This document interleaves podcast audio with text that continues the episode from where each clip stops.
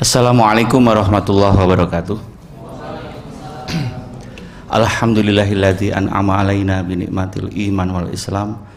Assalatu wassalamu ala Rasulillah sallallahu alaihi wasallam wa ala alihi wa ashabihi wa man tabi'ah.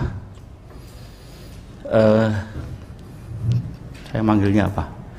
Teman-teman semua, para sahabat yang insya Allah dimuliakan Allah, berbahagialah pada sore hari ini kita bisa bertemu di sini, insya Allah di majelis ilmu, mudah-mudahan manfaat dan barokah. Saya dari filsafat dan hari ini akan mengkaji bidang filsafat. Filsafat adalah salah satu ilmu yang pernah diharamkan. Yang mengharamkan itu bukan sembarang orang, tapi ulama-ulama yang rajih, yang sangat serius, yang kalau menulis kitab mereka puasa dulu dan selalu khawatir kalau bukunya nanti dibaca orang tidak jadi manfaat. Mereka mengharamkan filsafat dan sore hari ini kita dengan tenang mempelajarinya. Jadi ini ilmu yang sangat berbahaya. Apalagi kalau di tangan pendekar yang tidak bertanggung jawab. Tetapi filsafat itu seperti sepeda motor. Mau dipakai untuk maksiat bisa, mau dipakai untuk pengajian bisa. Ya mudah-mudahan saya tadi berdoa, mudah-mudahan ini jadi manfaat. Semoga ilmu ini menjadi sepeda motor yang menuju ke tempat pengajian. Itu ya, sebenarnya bukan hanya filsafat. Ilmu apa pun bisa membuat kita menjadi jumawa, sombong, dan tidak mendekatkan diri kepada Allah. Nah, tema yang sebelum ke tema saya akan meralat itu terlanjur diumumkan di poster saya dokter Farid Mustafa. Saya belum dokter saat ini saya tercatat sebagai mahasiswa di Fakultas Sosial Wissenschaften Un Filosofi di Jerman di Leipzig. Tapi belum lulus. Bukan karena susah kuliahnya tapi saya malas sekali. Ini penyakit yang harus ditanggulangi. Pak Arkom tersenyum karena Pak Arkom saya berangkat Pak Arkom itu sudah apa ya ujian doktor. Saya ditemani oleh Pak Ali untuk bersama-sama berjuang menyelesaikan. Doakan mudah-mudahan saya segera selesai. Ya. eh, teman-teman sekalian judul kemarin yang diminta itu begini Pak Farid. Eh, coba kalau kita bicara tentang religiusitas masyarakat kota jadi keberagamaan orang kota Lalu saya berpikir orang kota itu beragamanya bisa dua, bisa baik, bisa tidak. Tetapi eh, beberapa tahun belakangan ini itu muncul fenomena menarik, yaitu tumbuhnya kesadaran baru orang-orang kota untuk beragama. Saudara sekalian bisa lihat sekarang malah terbalik. Masjid-masjid di desa itu sekarang sepi dan masjid di kota sekarang ramai. Kalau di tempat saya ini semabuk apa pun anak mudanya kalau dia tidak ke masjid dia nggak punya teman. Di desa sekarang terbalik baru mabuk sedikit dia tidak ke masjid. Nah ini ada fenomena mengembirakan. Tumbuhnya kesadaran baru orang-orang kota untuk serius belajar agama nah judulnya kalau tidak saya jelaskan bisa terpahami begini urban sufism urban sufism itu sufisme kota jadi sufisme, tasawuf perkotaan. Lalu pengal dari pengalaman religius sampai medical materialism, seolah-olah saya akan mengatakan model keberagaman masyarakat kota itu dari yang sifatnya religius kemudian menjadi materialisme. Jadi materialis, padahal tidak begitu maksud saya. Maksud saya begini, kita bicara urban sufism tetapi untuk bicara tentang kesadaran baru atau tasawuf perkotaan itu kita tidak bisa tidak bicara tentang religious experience jadi pengalaman kebertuhanan yang menjadi ruhnya agama nah dari situ nanti kita akan melihat bagaimana kesadaran masyarakat kota itu di keberagamaannya terbentuk? Nah makanya judulnya terbalik menjadi begini. Di di pemahaman kita. Pengalaman religius pengalaman religius yang kalau positifnya itu munculnya urban sufism yang negatif dan tidak diakui itu adalah medical materialism. Praktek apa namanya terapi dan pemahaman terhadap gejala kemanusiaan melulu sebagai gejala fisik. Itu medical materialism. Sehingga sifatnya tidak holistik.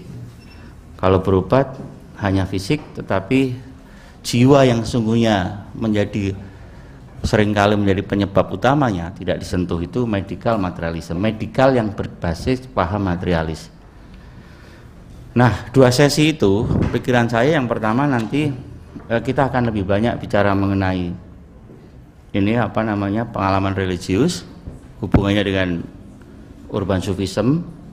Mudah-mudahan cukup waktunya. Kalau tidak saya lebih fokus ke pengalaman religius. Lalu berikutnya nanti di pertemuan berikutnya kita akan bicara medical materialism. Nah ini urban sufism religious experience atau pengalaman religius pengalaman keberagamaan di bahasa Indonesia ini kurang lengkap tapi adanya hanya begini pengalaman keberagamaan atau pengalaman religius. Tapi sesungguhnya kalau dalam istilah asingnya dan riset-riset ini sudah banyak dilakukan di luar negeri, itu adalah pengalaman ilahiyah. Pengalaman merasakan getaran ketuhanan. Nah, kita mulai dari agama, religion. Agama itu punya beberapa aspek aspek lahir, aspek batin. Aspek lahirnya seperti ini. Aspek intelektual. Kalau orang beragama, maka dia harus paham ilmu agama itu. Apa yang diperintahkan oleh agama itu, apa yang dilarang, bagaimana ritualnya, apa aturannya. Itu namanya ilmu agama. Yang dulunya simple, tidak serumit ilmu agama sekarang. Kalau kita bicara agama itu kan di situ ada fikih, ada tauhid, ada macam-macam. Yang sebenarnya, nah inilah titik poin kenapa filsafat diharamkan. Ilmu itu berkembang setelah orang-orang Islam bertemu dengan tradisi berpikir Yunani. 1300 tahun yang lalu. Jadi Yunani ini orang-orang pinter, jumlahnya sedikit terus Islam ini kekuatan baru yang sangat haus terutama pada giroh keilmuan bertemulah mereka bertemulah mereka yang kemudian dari situ nanti muncul pertama usul fikih usul fikih ini epistemologinya fikih jadi usul fikih adalah cara istimbat hukum Islam cara mengeluarkan hukum-hukum Islam yang tadinya tidak terstruktur, tidak terstruktur dan tercerai berai di Quran dan hadis. Kemudian memakai ilmu itu, pakai metodologi dikeluarkan supaya jelas hukumnya. Nah, itu pakai ilmu. Namanya usul fikih. Kalau saudara belajar usul fikih, di situ maka akan ketemu prinsip-prinsip logika, prinsip mantek. Ya, dan itu logikanya diambil dari Hasanah filsafat Yunani. Sampai di sini masih belum berbahaya. Yang kemudian menjadi masalah itu ketika filsafat melahirkan ilmu baru apa namanya? Ilmu kalam atau ilmu tauhid. Ilmu tentang keyakinan. Karena agama Islam itu mengandung konsep keyakinan, ada ada keyakinan mengesahkan Allah dan itu tidak mudah kan? Jadi agama itu makin modern makin monoteis sebelumnya politeis. Kalau politeis itu mudah. Begitu lihat keajaiban kita lihat wah muncul dewa baru. Lihat alam semesta rusak gitu oh dewa pema, uh, dewa perusak alam sedang marah tapi di agama monoteis itu baik buruk jadi satu baik buruk dari satu yang mengeluarkan bencana Allah yang merawat alam Allah yang menjadikan sengsara Allah, yang menjadikan derita Allah, sehingga nantinya kita akan ketemu di dalam Islam itu ternyata tidak ada konsep penderitaan. Karena semua baik datang dari yang baik, diterima baik, berakhir baik. Loh itu kan susah itu meyakini begitu. Makanya ada yang mengatakan Islam itu terlalu modern ketika Nabi e, dilahirkan oleh Nabi. Bahkan sampai hari ini ketika kita jadi orang modern gini, menerima bahwa yang baik dan buruk itu jadi satu sumber itu susah luar biasa buktinya kita menikmati hoak ya kan kalau kita punya pilihan ini kemudian kita baca pilihan ini kita melihat itu lebih buruk dari yang ini bukti bukti lain lagi apa? Nah ini kalau kita baca Quran ada kecenderungan begini. Misalnya alladzi alladzi uh, innalladzina kafaru gitu ya. Dan orang-orang kafir itu itu spontan kita mikir wah kali itu mereka mereka. Orang-orang kafir munafik. Tapi begitu Quran mengatakan dan orang-orang yang beriman ah ini saya loh ini saya. Jelas ini saya. Loh kok bisa seolah-olah kemudian kita lebih baik dari yang lain. Kita lupa bahwa yang lain yang kita anggap buruk pun itu datang dari sumber yang sama kebaikan. Siapa yang menjamin bahwa kita lebih baik dari mereka? Bisa jadi ketika Quran bilang dan orang-orang munafik itu ternyata dia tidak sedang menunjuk yang lain. Dan orang-orang kafir itu para pe monggo Pak Masuri.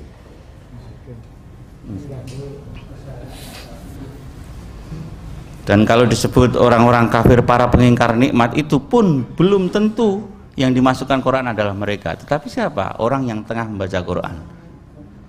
Yang munafik adalah kita. Yang tahu subuh itu jam 4 tapi kita sholatnya jam 8 dubuh.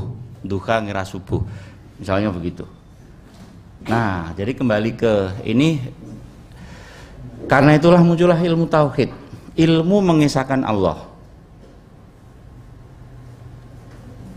atau disebut ilmu kalam mengapa disebut ilmu kalam karena yang dibahas itu tentang kalam Allah Quran itu makhluk atau tidak?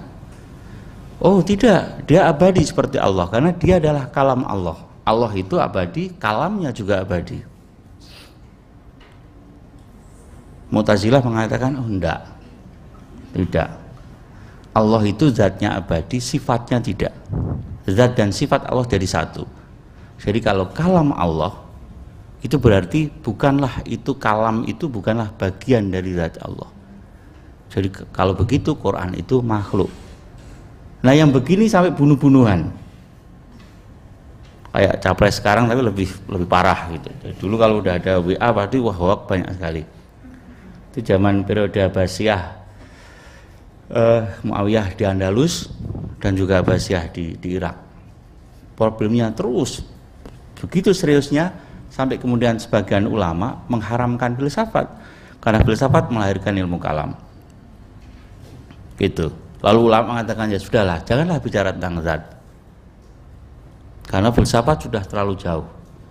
Nah jadi yang salah itu jauhnya. Tapi kalau orang dengan ilmu itu bisa meyakini Allah itu yang dicari nah jadi yang pertama ketemu filsafat tadi apa? Usul fikih kemudian ilmu kalam. Ya dan yang terakhir itu adalah tasawuf. Tasawuf itu cara mendekat Allah tapi ketika ketemu filsafat dicari caranya makomatnya tahapan-tahapannya. Ya jadi satu dua tiga. Nah maka kalau tadi ciri yang apa aspek yang pertama segi intelektual agama itu mengharuskan seorang pemeluk agama memahami agamanya. Filsafat filsafatnya agama. Ilmu ilmunya agama. Ada fikih usul fikih warosat munakahat. Kemudian apa namanya eh, jinayat dan seterusnya ilmu ilmunya agama. Ini agak harus curiga karena pada zaman Nabi Islam itu tidak didiskusikan seperti hari ini. Anda pernah lihat hadis Nabi atau para sahabat membuka ada pengajian habis sisa ngumpul jam berapa di depan masjid. Tidak pernah, bukan karena tidak ada ilmu atau bukan karena tidak ada tradisi, karena para sahabat cukup dengan diberi nabi, dia meyakini dia dapatkan ilmu. Berbeda dengan kita. Kita harus ngaji. Ngaji terus sampai asik. Padahal sedang senam akal itu. Dan mengira ibadahnya itu ngaji itu ibadah. Padahal itu sedang membuat racun. Kalau tidak kita amalkan. Kan begitu. Nah, tapi sudahlah, karena dunia kita berjalan seperti itu, kita belajar ilmu-ilmu agama ilmunya agama seninya agama filsafatnya agama lalu aspek yang kedua namanya ritual. Aspek amalnya aspek ibadah abad, uh, ibadah mahdohnya. Jadi agama itu ada sisi lahiriahnya ini keilmuannya dan amaliyahnya tetapi ini mengerikan karena ternyata tidak serta merta berhubungan. Orang yang paham agama otomatis akan lakukan agamanya. Bahkan sebaliknya semakin pintar kita semakin susah kita serah pada Allah. Itu kan semakin pintar kita semakin pintar pula mengakali amal kita. Saya miskin saya wajib zakat. Saya keluarkan zakat. Ke siapa? Ke orang miskin. Siapa orang miskin? Istriku. Nah saya zakat ke istri saya. Kamu puasa-puasa kok makan minum tuh? Gimana sih padahal muslim wah kamu nggak ngerti. Orang itu makin tinggi tingkatan ibadahnya. Dia lakukan ibadah itu orang lain nggak tahu. Saking ikhlasnya. Kayak tangan kanan ngasih tangan kiri nggak ngerti. Jadi saya ini pura-pura makan minum tapi sungguhnya puasa. Kamu saja karena rendah kamu nggak lihat tingkatan makomat saya. Nah itu. Jadi agama dimain-mainkan dengan akalnya. Ini contoh lucunya tapi contoh nggak lucunya mungkin tanpa sadar kita begitu maka hati-hati kalau uh, melucu-lucu dengan agama ini dibenci sama Allah memperolokkan. Karena bisa ke sana. Nah jadi sekali lagi aspek intelektual agama tidak menjamin bahwa seseorang itu akan secara sungguh-sungguh taat menjalankan amal atau perintah agama. Maka kornya agama nanti bukan di ilmu tapi di amal. Bukan sekali lagi bukan di ilmu tapi di amal agama bukan monopoli orang universitas dan berpendidikan. Justru kadang di pedesaan orang miskin sangat sederhana pikirannya bisa lebih taat dibanding kita. Ini PR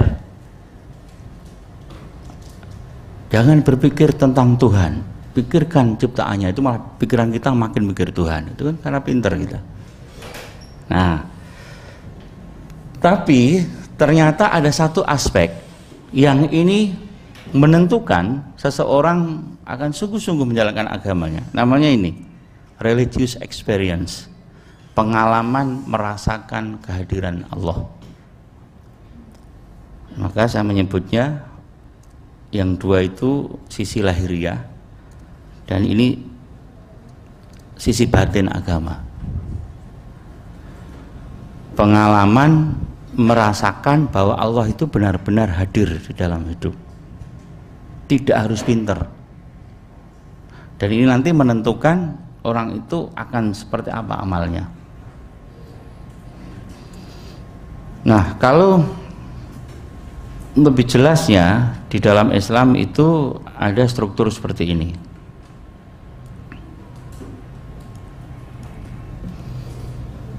Suatu ketika Nabi sedang sama sahabatnya kemudian datang seorang yang Muhammad orang ini duduk sangat dekat dengan Nabi sampai lututnya bertemu lutut Nabi. Para sahabat minggir jelaskan ke aku apa itu iman?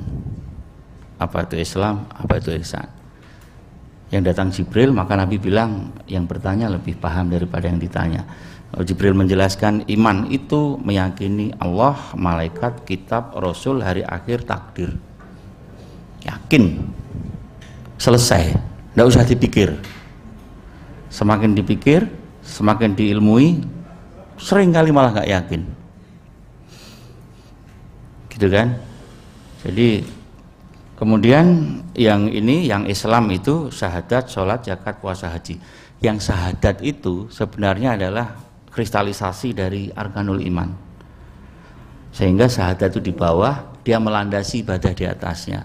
Kalau syahadatnya tidak bulat, maka sholatnya tidak lengkap. Sholatnya tidak paksa anil uh, tanhanil fasa wal mungkar. Kalau sholatnya tidak didasari oleh syahadat yang benar sholat yang tidak lengkap ini tidak akan mendasari zakat. Begitu seterusnya. Hajinya juga. Nah makanya ini arkanul Islam sungguhnya adalah gabungan iman dan Islam. Nah, yang ketiga itu ihsan. Anta budallahu ka'annaka yarok beribadahlah engkau seolah-olah engkau melihatnya wa ilam takun dan jika engkau tidak mampu maka yakinlah bahwa dia melihatmu. Ini tingkatan apa ya tingkatan hati akhlak. Akhlaknya orang beribadah. Akhlak itu bukan sopan santun. Bukan kalau ada sholat ada pimpinan kita kita lewat depannya jauh pada lewat belakang masjid terus kita sudah nunduk-nunduk gitu. Padahal Pak Masuri sholatnya di dalam nggak lihat kita. Nah itu bukan begitu. Itu namanya sopan santun. Akhlak itu moralitas Nabi kita waktu pertama menciarkan Islam secara terbuka, secara adat sopan dia sangat tidak sopan. Menentang eh, menentang apa namanya hegemoni lama, ya kan? Kemudian mengganti dasar keyakinan, melawan saudara-saudara uh, Pak D Pak. Tetapi secara moral beliau sangat bermoral karena dia mengangkat banyak moralitas. Nah, ihsan itu begitu. Jadi ibadah kita, keyakinan kita dibungkus dengan tadi seolah-olah Allah selalu mengawasi kita. Nah, ihsan adalah hadirnya Allah dalam kesadaran diri. Nanti salah satu fasilitasnya untuk mengihsakan itu dengan berzikir. Diingatkan terus. Subhanallah, subhanallah, subhanallah itu artinya Mahsuci Allah. Mengapa Mahsuci? Karena aku telah berburuk sangka atas ciptaanmu kita jalan jatuh keludak uh jigur misalnya. Nah jigur itu berarti kan Tuhan kamu tidak bisa mengurus urusanku sampai aku jatuh. Tuhan kenapa kau sialkan saya? Nah itu di subhanallah. Subhanallah ya Allah maha suci engkau dari persangkaan burukku. Nah, sehingga Allah tuh hadir terus. Ono gusti alai terus. Nanti kalau kita mengarah ke medical materialism jenis pengobatan yang nggak ada Tuhannya nggak dialoi terus ya itu pengobatan yang materialistik.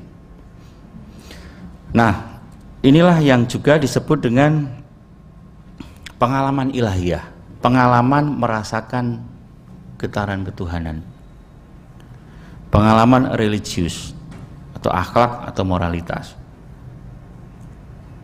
Nah, jadi penting sekali religious experience itu di sisi positifnya dia membangkitkan religiusitas masyarakat kota di sisi negatif yang ditolaknya dia memunculkan medical materialism. Sebetulnya memunculkan banyak materialisme. Ada materialisme materialisme mekanik materialisme metafisik materialisme dialektis materialisme atomistis materialisme medical materialism. Ini saya angkat karena yang paling dekat dengan kita.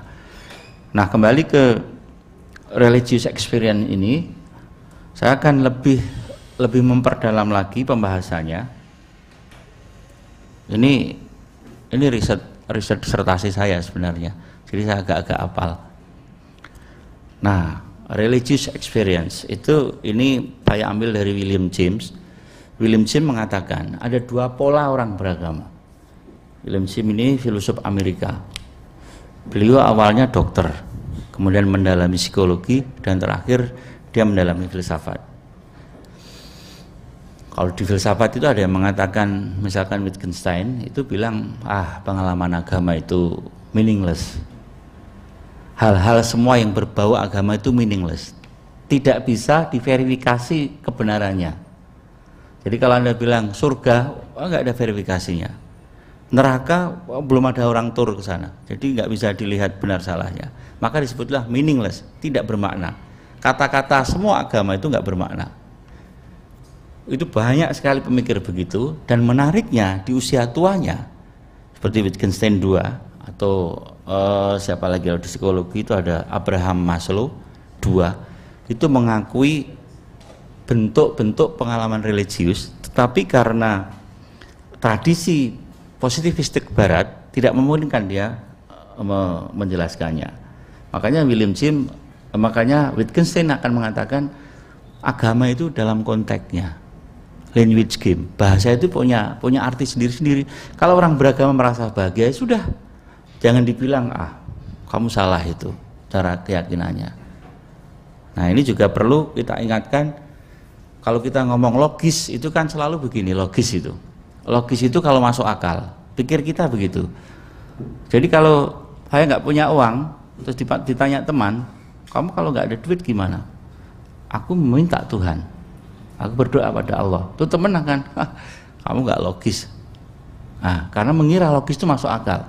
Logis itu runtutnya pikiran dan tindakan. Itu logis. Kalau saya yakin Tuhan pikiran saya maka tindakannya saya adalah berdoa.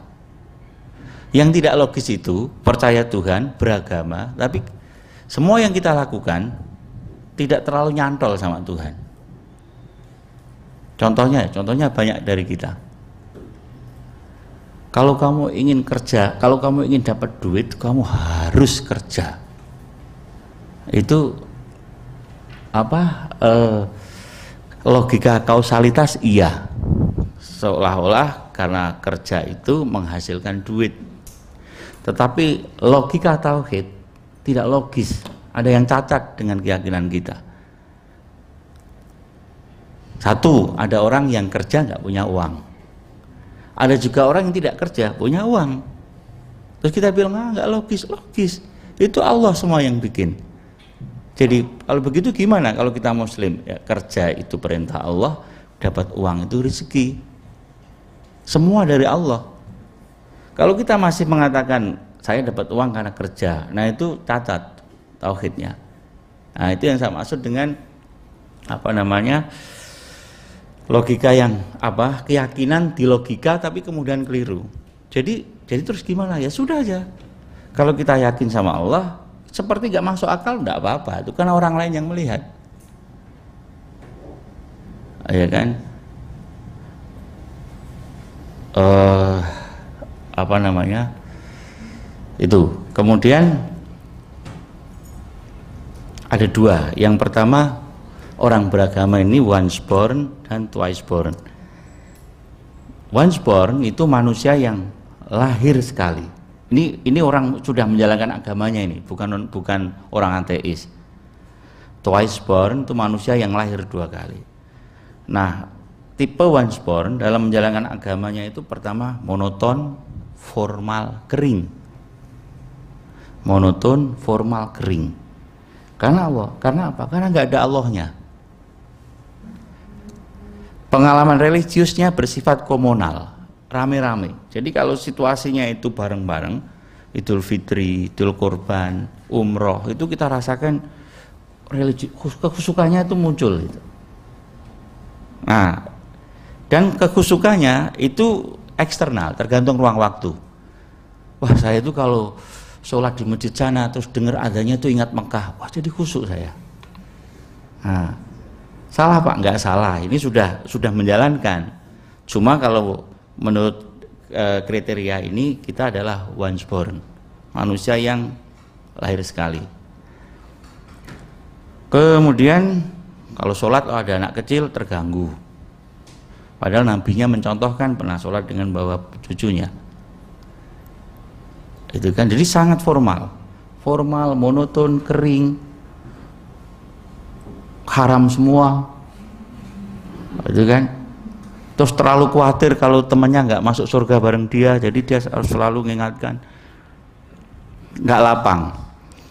Dan yang ketiga kalau jujur betul dia tidak sungguh-sungguh membutuhkan Tuhan. Coba kita cari yang 24 jam kita benar-benar hidup karena Allah itu coba dicari. Nanti kalian akan kaget.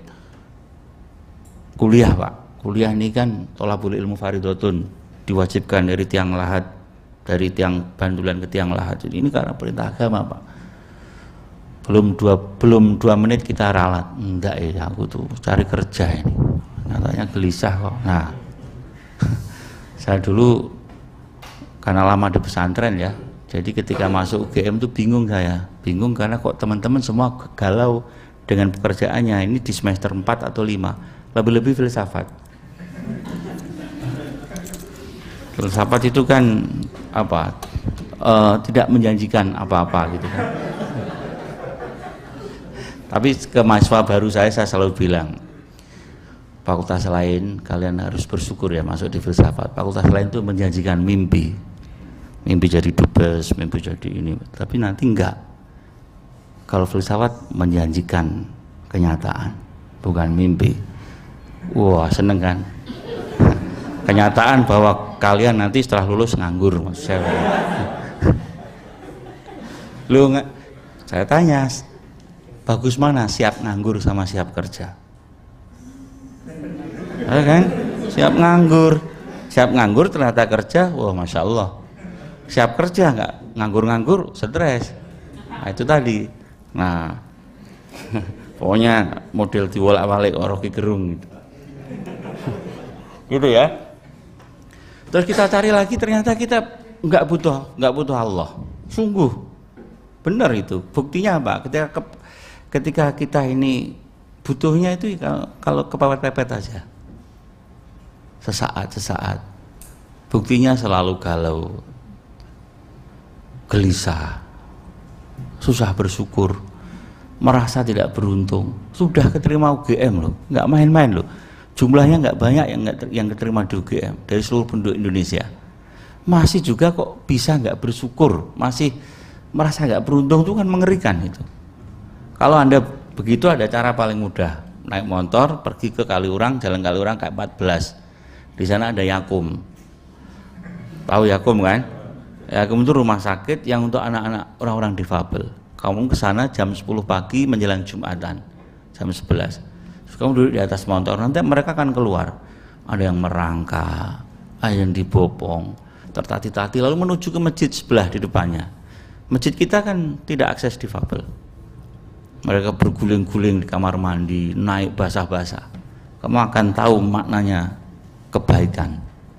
Dan kamu akan malu tidak bersyukur. Itu nanti terus pulang. Semangat lagi nih tiga hari mulai kacau ke sana lagi itu kalau sering-sering malah nanti juga kemudian jadi malas lagi cari tempat lain lagi pulang lihat bapak ibu ke sawah. Apa terus kamu lihat ya Allah tuh gabah diangkat segitu tuh kalau di Jogja dapat berapa lah 10 giga misalnya. Nah itu kan untuk paketan. Nah, jadi kalau mau buka yang enggak-enggak itu ingat bapak kita di sawah kayak gitu itu.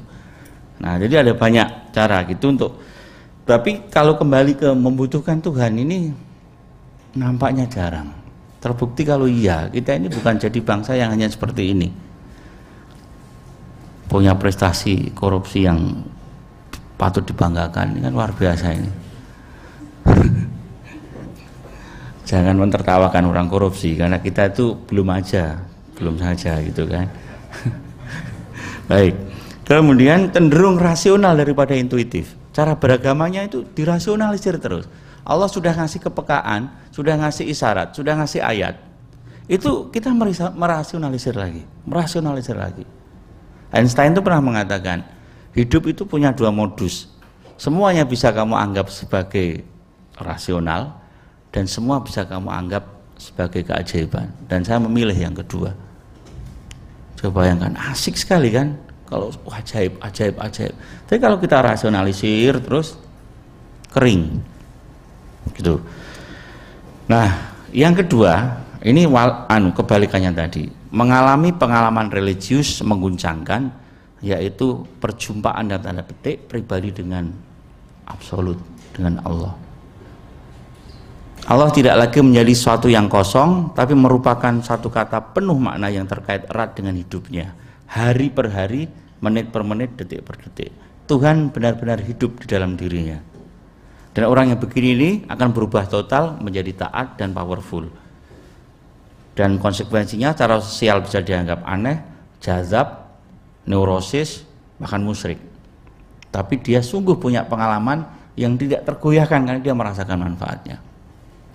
Nah, berita buruknya untuk mencapai ini sering kali Allah kasih ujian. Karena kita kebanyakan kan jadi yang jenis pertama nih. Yang ke sana kemari gak jelas tadi. Yang tahu agama tapi susah menjalankan. Yang tahu kalau sholat itu harus pakai sunnah dan jamaah ke masjid tapi nggak tahu kenapa nggak nggak jadi pendorong. Nah lalu uh, biasanya biasanya pengalaman keagamaan ini yang jenis kedua ini disebut pengalaman keagamaan ini kalau di Quran sudah ada contohnya. Misalkan ini ya Bismillahirrahmanirrahim. Wasta'inu bisabri wasolah wa innahu lakabiratun illa alal khasyiin mohonlah pertolongan mohonlah pertolongan kepada Allah dengan sabar dan sholat. Jadi minta tolong itu melalui sholat dan melalui kesabaran. Dan itu sungguh berat sholat dan sabar itu kecuali bagi orang yang khusyuk. Siapa yang khusyuk? Yang yakin bahwa dia akan ketemu Allah, menemui Tuhannya, bukan di akhirat. Di akhirat sudah selesai nanti persoalan di dunia. Ini kita punya persoalan, kita mintakan ke Allah dengan yakin saya ketemu Allah. Maka sabar dan sholatnya akan menjadi penolong. Jadi konsep bertemu ini sudah ada. Terus sekali lagi bukan physically ya, tapi perasaan kehadiran yang dihidupkan dengan zikir Kemudian ayat, ayat lain, siapakah orang beriman, beriman yaitu orang ya idza dzukirallah wajilat qulubuhum. Disebutkan nama Allah itu sudah teratap gitu. Kalau kita Allah tenang, ah, ya wes alamat. Makanya di desa-desa itu kalau baca Quran kan ditambah Allah gitu. Meskipun kadang ya Allah harus kondiu gitu. Ini enggak enggak nyenggol wa wa uh, wajilat kulubum wa idatu lihat dan ketika dibacakan alaihim padanya ayatuhu ayat-ayatnya baik Quran maupun yang terbentang di semesta zadatum imana makin bertambah imannya. Nah ayat yang dibentang itu kalau macam-macam bentuknya. Mulai dari mendung yang melukis Allah ada kan gitu kan di WA itu? Subhanallah gitu kan.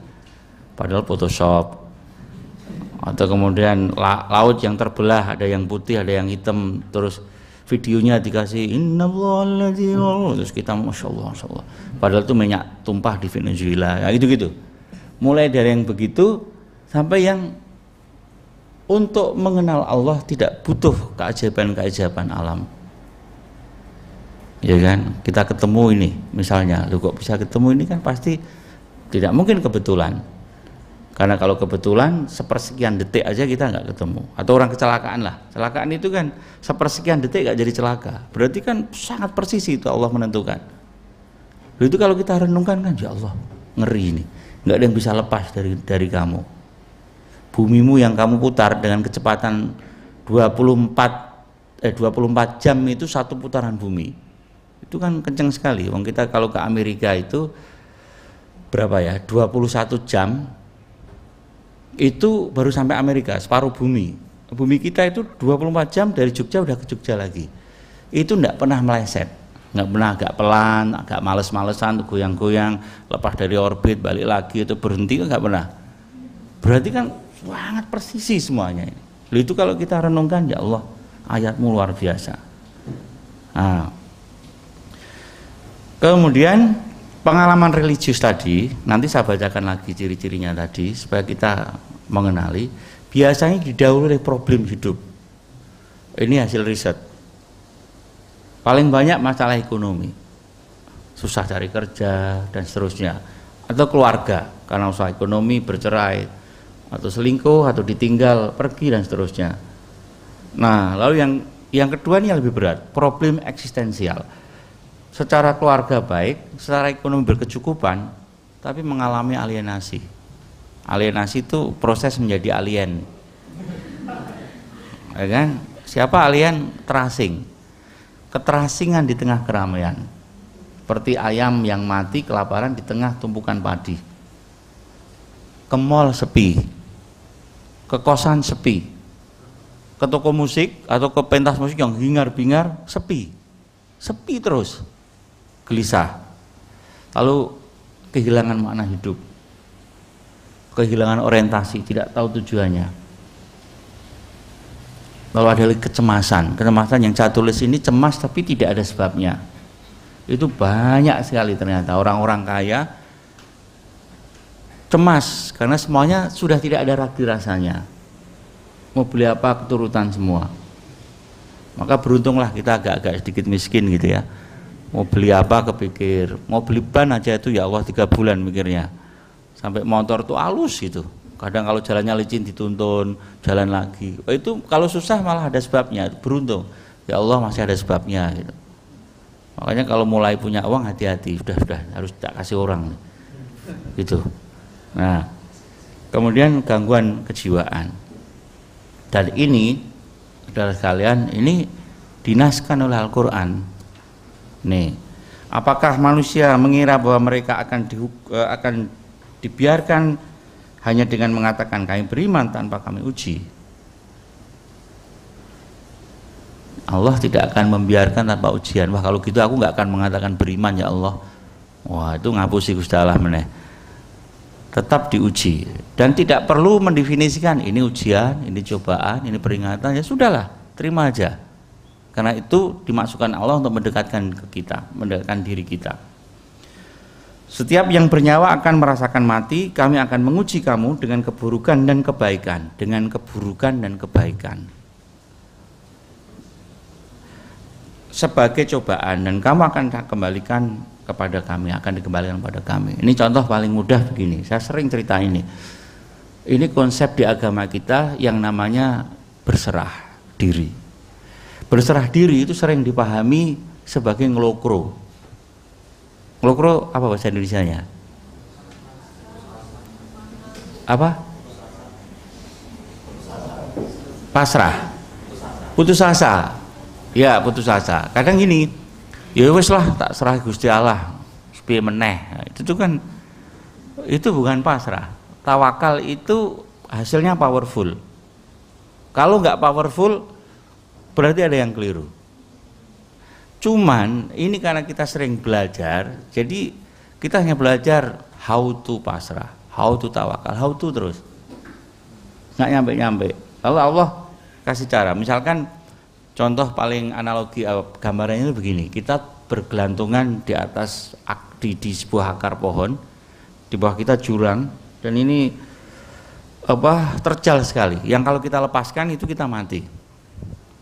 Ketika kita bergelantungan, ya, yang kita gantung ini pas kita bergelantungan muncullah Allah menyapa. Lagi apa dul? Bergelantungan Tuhan. Oh, Kenapa? Ya kalau ini ngeri kan, makanya aku pegang. Terus Tuhan tanya, kamu tahu saya siapa? Oh, kamu Allah. Lu kok kamu tahu? Oh, saya belajar agama. Kamu tahu sifat-sifatku? Tahu.